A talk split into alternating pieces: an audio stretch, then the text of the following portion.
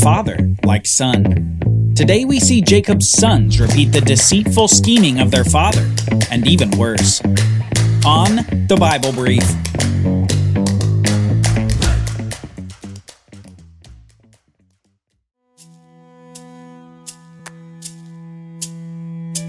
Jacob is finally safe in Canaan. Safe after a fearful reunion with his brother Esau. A reunion that turned into joyful tears rather than long considered murder. Now in the land of Canaan, the story begins to shift to the sons of Jacob. Sons that will become the beginning of the nation of Israel. Jacob has 11 sons and one more in Rachel's womb. 12 sons from four women. Quite a houseful of boys competing for the blessing of their father. A blessing that God hasn't promised to any of them, like that promise he'd made before Jacob, their father, was born. Here there's no promise of the older will serve the younger.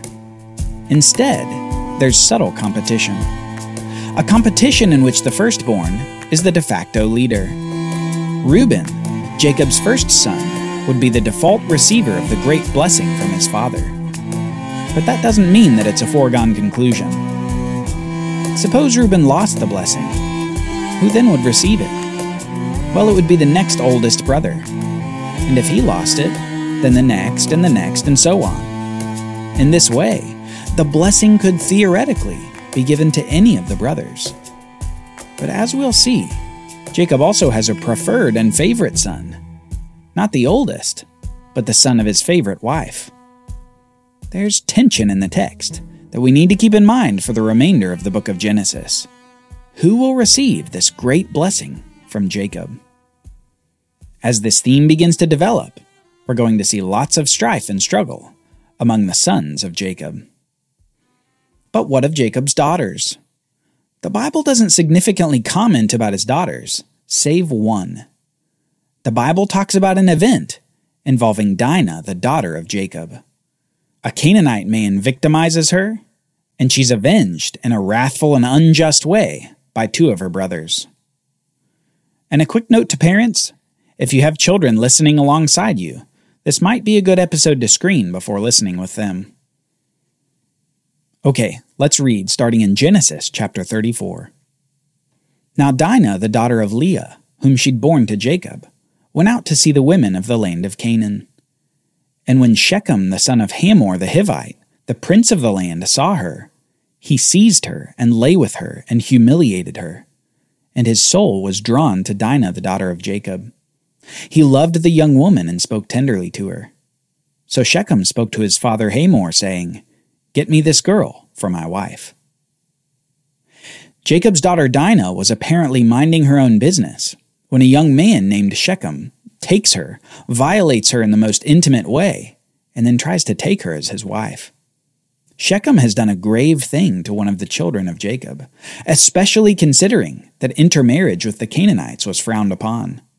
Abraham resisted it, Isaac resisted it, but let's see Jacob's reaction when he finds out.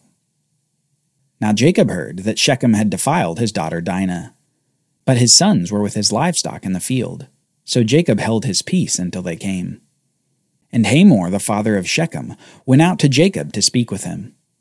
The sons of Jacob had come in from the field as soon as they heard of it, and the men were indignant and very angry because he had done an outrageous thing in Israel by lying with Jacob's daughter. For such a thing must not be done. Now, we don't know here if Jacob is simply frozen in indecision, or if he's considering how to best deal with a situation involving the defiling of his daughter. It even appears that as Shechem's father comes out to meet with Jacob, that the two men might try to come to some sort of an agreement. But we get a sense of what's coming next as we hear the intense anger of the sons of Jacob. Shechem's father then offers a potentially tantalizing thing to Jacob and his sons. First of all, he offers to pay whatever bride price that Jacob asks for his daughter Dinah. But even more, he offers for all of them to begin intermarrying with the Canaanites, that they could become one people and share the land and take ownership of it. He offers that this budding nation of Israel might simply be subsumed into the nations of the Canaanites. And while we might expect instant rejection, Instead, the sons of Israel practice something that their father is familiar with deceit. The sons of Jacob answered Shechem and his father Hamor deceitfully, because he had defiled their sister Dinah.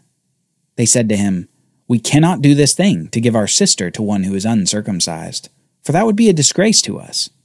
Only on this condition we will agree with you, that you will become as we are, by every male among you being circumcised. Then we will give our daughters to you, and we will take your daughters to ourselves, and we will dwell with you and become one people. But if you will not listen to us and be circumcised, then we will take our daughter and we will be gone. Now, at this point, we know that circumcision is the sign that was given to Abraham of the promises that God had made to him.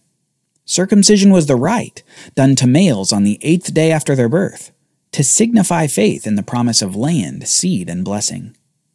Perhaps this was known to the Canaanites and perhaps not. But in any case, the sons of Jacob used this differentiating quality as a tool for deception. Shechem's father is pleased by their offer, and he goes home excited for the fact that they are about to subsume and integrate the people of Israel into their own nation.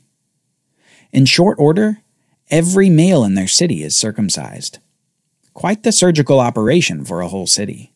An operation that leads to the city's downfall and brutal vengeance taken by the brothers of Dinah.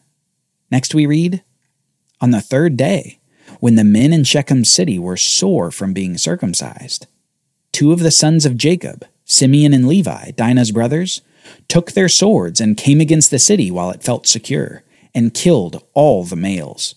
They killed Hamor and his son Shechem with the sword, and took Dinah out of Shechem's house and went away. The sons of Jacob came upon the slain and plundered the city because they had defiled their sister. Levi and Simeon, the second and third sons of Jacob, take vengeance on the city, and they significantly overdo it. The violation of their sister is returned in murderous rage on every male in the city. Not only was it deceit, but it was overkill. Then Jacob said to Simeon and Levi, You have brought trouble on me by making me stink to the inhabitants of the land, the Canaanites and the Perizzites. My numbers are few, and if they gather themselves against me and attack me, I shall be destroyed, both I and my household.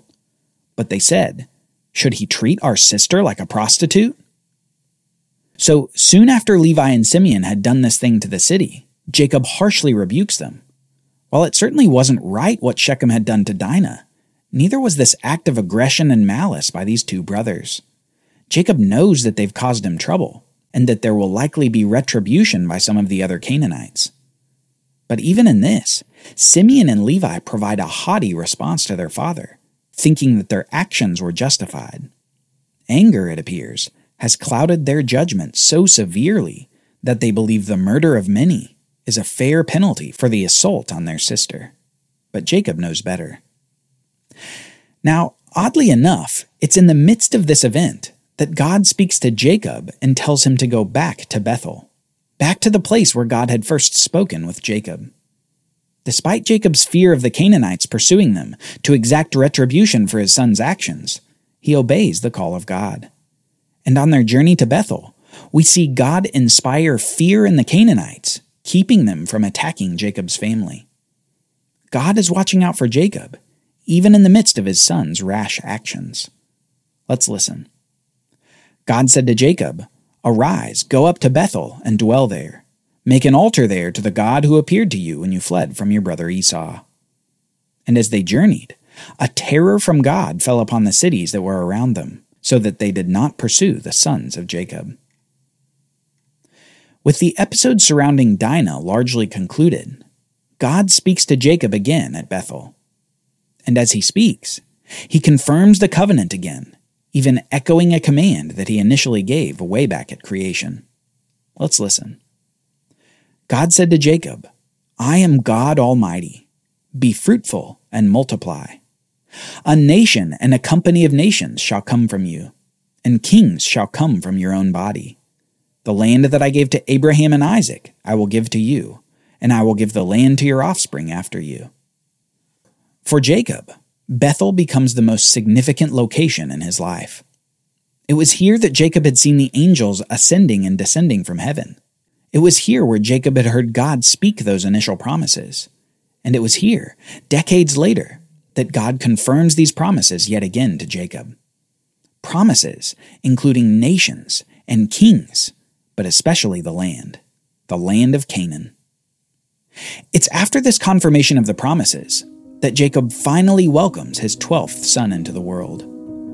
But it's in the midst of incredible grief and sadness, as the birth of a son precedes the death of a wife. As they're traveling away from Bethel, Rachel gives birth to a son, who's named Benjamin, before dying from the hard labor that she had just endured. The older son she'd given to Jacob was Joseph, and the younger was his new baby boy, Benjamin. Benjamin would become precious to Jacob. Just as the token of a long lost loved one is precious to us, this son was that final gift given to him by Rachel. And Rachel was dead. The love of his life was in the grave. Now, later, some time after Rachel's death, another of Jacob's sons makes an awful decision. Let's listen to what Jacob's firstborn son does, as the Bible gives us one short sentence about it. It says, While Israel lived in that land, Reuben went and lay with Bilhah, his father's concubine, and Israel heard of it. While the first sexual sin against the family of Israel was done by Shechem, one of the Canaanites, the next recorded sexual sin is within the family itself. Reuben decides to sleep with Bilhah, one of Jacob's concubine wives. And this time, the text doesn't leave us with any reaction from Jacob. Instead, it simply says that he heard of it. That's perhaps a signal to us that we should tuck this in the back of our minds, because this action of Reuben will come to affect all of Reuben's descendants. We'll come to see this later as the book of Genesis comes to a close.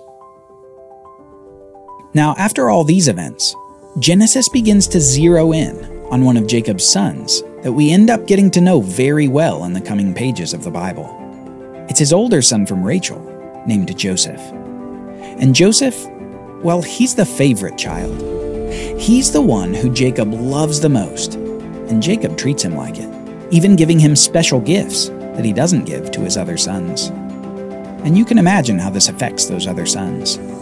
Their jealousy turns to anger, their anger turns to malice, and their malice begins to turn to an even darker place. And one day, as Joseph approaches them in the field, one of them whispers, Murder, and the others agree.